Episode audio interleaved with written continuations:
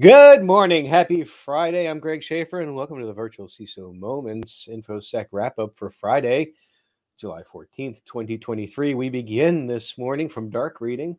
Chinese APT cracks Microsoft emails at 25 government agencies. Foreign state sponsored actors likely had access to privileged state emails for weeks thanks to a token validation vulnerability. Now, this spring, a Chinese threat actor had access to email accounts across 25 government agencies in Western Europe and the US, including the State Department. On July 11th, Microsoft reported having quelled a cyber espionage campaign carried out by the group it tracks as Storm 0558, which is based in China and appears focused on espionage primarily against Western government organizations. Anonymous sources told CNN, that stands for Cable News Network, if you didn't know, that the campaign affected the U.S. State Department as well as an entity on Capitol Hill. But whether the attackers were successful against the latter, it's not entirely clear. The hackers honed in on, quote, just a handful of officials' email accounts at each agency in a hack aimed at specific officials, CNN reported. It's unclear what kind of sensitive information the adversaries were able to gain access to. According to Microsoft's profile of Storm 558, I'm sorry, Storm 0558, it's also known for its two custom malwares, Bling and Cigril, a Trojan that encrypts files and runs them directly from system memory in order to evade detection. In this instance, the group was able to forge authentication tokens to masquerade as authorized Azure Active Directory users obtaining access to enterprise email accounts and the potentially sensitive information contained within.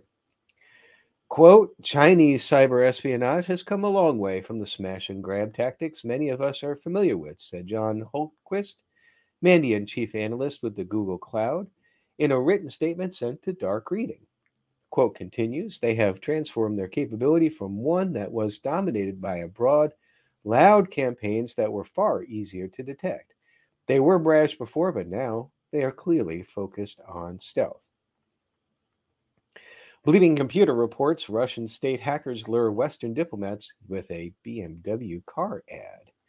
The Russian state sponsored hacking group APT 29, also known as Nobelium or Cloaked Ursa, has been using unconventional lures like car listings to entice diplomats in Ukraine to click on malicious links that deliver malware. APT 29 is linked to the Russian government's foreign intelligence services and has been responsible for numerous cyber espionage campaigns targeting high interest individuals around the globe. In the past two years, Russian hackers focused on NATO, EU, and Ukrainian targets using phishing emails and documents with foreign policy topics, and along with phony websites to inflict their targets with stealthy backdoors.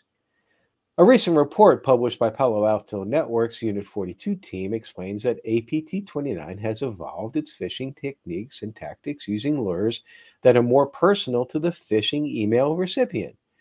In one of the more recent APT 29 operations spotted by Unit 42, which started in 2023, the threat actors use a BMW car advertisement to target diplomats in Ukraine's capital, Kiev. The sale flyer was sent to diplomats' email addresses, mimicking a legitimate car sale circulated two weeks prior by a Polish diplomat preparing to leave Ukraine. When the recipients clicked on, on the more high quality photos link embedded in the malicious document, they were redirected to an HTML page that delivers malicious ISO file payloads via HTML smuggling, which is a technique used in phishing campaigns that use HTML5 and JavaScript to hide malicious payloads, payloads and encoded strings in an HTML attachment or web page. These strings are then decoded by a browser when a user clicks open the link or opens an attachment. Using this technique helps to evade security uh, software, obviously, as the malicious code is obfuscated and only decoded on rendering in the browser. Interesting stuff.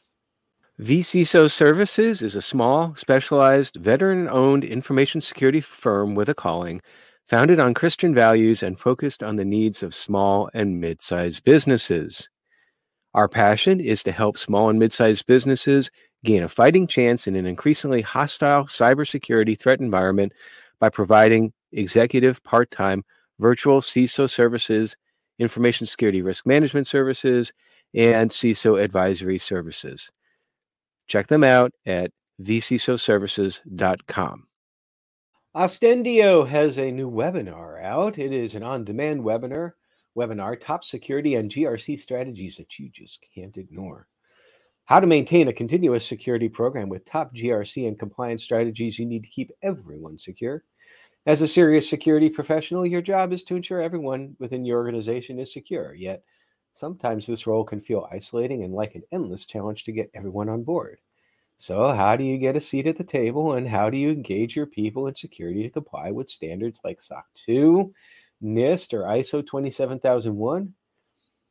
They brought on a guest, uh, Chris Roberts, CISO of Boom Supersonic. He writes regularly on cybersecurity related issues. Chris is the chatting with Ostendio CEO Grant Elliott about the importance of maintaining a continuous security program with top GRC and compliance strategies that you will need to keep everyone secure.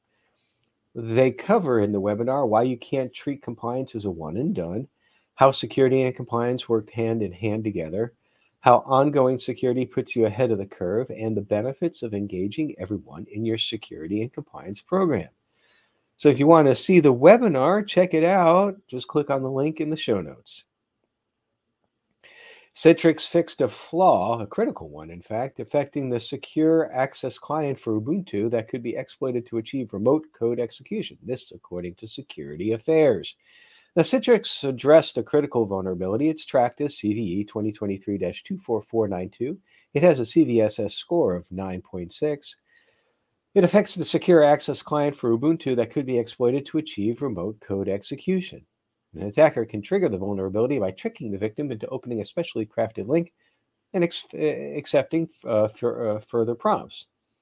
The vulnerability affects versions of Citrix Secure Access Client for Ubuntu before 23.5.2. Any versions above there should be fine because the issue is addressed in those. The vulnerability was reported by Rilke Petrosky of F2TC Cybersecurity the advisory published by the company did not reveal if the vulnerability had been actively exploited by threat actors in the wild.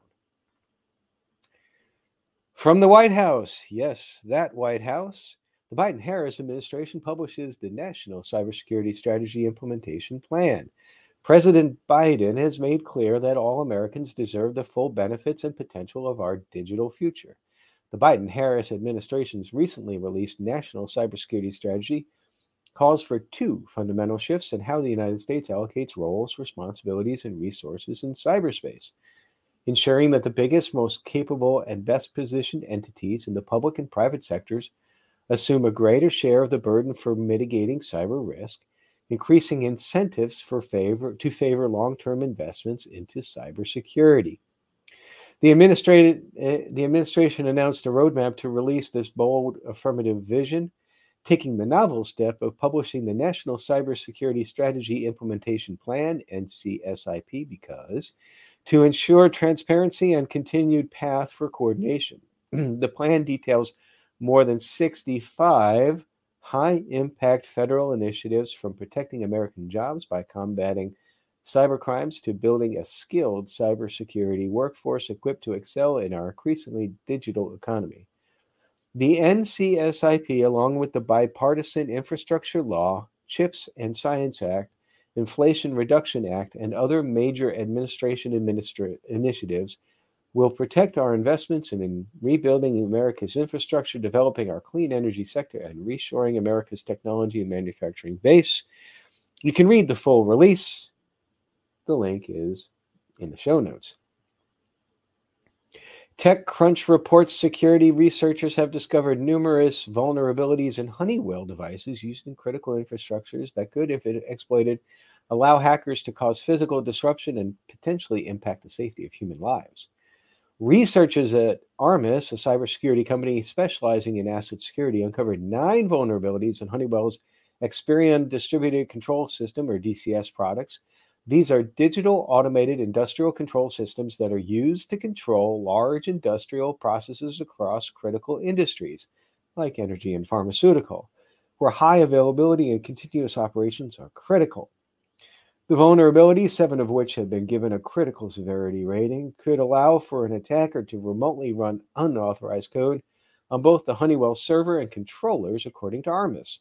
An attacker would need network access to exploit the flaws, which can be gained by compromising a device within the network from a laptop to a vending machine. But the bugs allowed for unauthenticated access, which means an attacker wouldn't need to log into the controller in order to exploit it, just be on the network. While there has been no evidence of active exploitation, Armis tells TechCrunch that hackers could use these flaws to take over the devices and to alter the operation of the DCS controller. Quote, worst case scenarios you can think of from a business perspective are complete outages and a lack of availability, but there's worse scenarios than that, including safety issues that can impact human lives. Curtis Simpson, CISO at Armis, told TechCrunch. And then finally, we have our list today. It is from XM Cyber. Let me bring it up here. It is the 10 hot cybersecurity tips to keep your employees to keep your employees to stay safe this summer. The link, as, as always, is in the show notes. So if you want to read more into it now, you can, or at the end of this podcast. I'm just going to read them to you, and you can check out details with them. They're pretty simple, probably things that we all know about. But this might be something too that might be worth sending on to friends and family to keep them cyber aware as well. So, number one, lock down your login. So, fortify online accounts and enable the strongest authentication tools available biometric security keys, multi factor authentication. Yep. Think before you app. Remind employees to review each app's privacy policy and understand what data is being accessed before downloading. It's that's a little bit difficult sometimes. Those what end user license agreements or EULAs uh, can be rather long in legalese. I don't think everybody reads all of them, but I do, or so I say. Number three, own your online presence. This is a tricky one, they say, especially for so- social media inclined employees. I would agree here too. It's just like your online branding is important, but when you're traveling, it's never good to say in real time that you're traveling, unless it's like something that it's well known in other circles. Like if you're going to be speaking at a conference, that's already publicized. But if you're going on vacation and your whole family is going to be gone and the house is going to be vacant for a week and a half, why would you advertise that to the entire world? Number four, actively manage location services. They can expose your whereabouts, like Strava, for example you go running on Strava and uh, you upload it. It's like normally I'm running around here in Franklin, Tennessee, right around the square behind me. Suddenly I'm running in Honolulu. Probably didn't just go out there for a morning jog. Number five, get savvy about Wi Fi hotspots. Yes, be careful about what you connect to. And um, I think most people understand that nowadays, but you just need to keep on pounding that idea. And number six, turn off Wi-Fi and Bluetooth when idle. This is a little bit difficult to do. Yes, they said that you should turn it off, but um, I have to admit, uh, you know, right now on my phone, I'm not using Bluetooth for anything. I'm gonna I'm gonna do this right now just in front of you because I'm an honest sort of person. And yes, my Bluetooth is in fact on. Shame on me. Number seven, protect your SSS with lines in it. In other words, protect your cash may sound basic, but people slip up with this all the time. Employees need to shop or bank only on secure sites. Yeah, and, and okay, HTTPS, we understand that. Be careful out there. Number eight, never use public computers to log into any accounts. Uh, I wouldn't say never because sometimes it's like you do need to do that. Like if you're using a business computer in a hotel, just be careful about how you do it. I tend to try to set things up in advance, like almost have like a an account that I don't really care about, like a, a Gmail account, and use that for when traveling. So if it does get hacked, it's like it's not my primary account. It's like, but but I can use it to access, like maybe I I'll send like a, I don't know a a uh, boarding pass there or something like that. Number nine, share with care. People post pictures that reveal that they are away. We just talked about that before. Just you can do that, but do it when you get home. Number 10, finally, before the break, back it up. Make sure your data is already backed up. Now, really, it most of the stuff now that we do nowadays, I think that this is probably true for just about everybody. It's like it's already backed up, whether through your phone, like through me, the phone's through iCloud, or uh, because it's an iPhone, um, or um, Microsoft Office 365 for my personal stuff. Same thing as you know other other things with business you have cloud computing stuff. It's it's not like we're changing out tapes or we're manually moving to a external hard drive which is one thing it wasn't too long ago that we would do those sorts of things but we did. But just make sure just in case you lose something that you have a way to recover it. That's really the risk that you're trying to mitigate at that point in time. And that is it for today. That's it for the week. I hope you have a great friday and that you have a great weekend. We'll be back again on Monday with the Cybersecurity Quick Strike. Until then, as always, stay secure.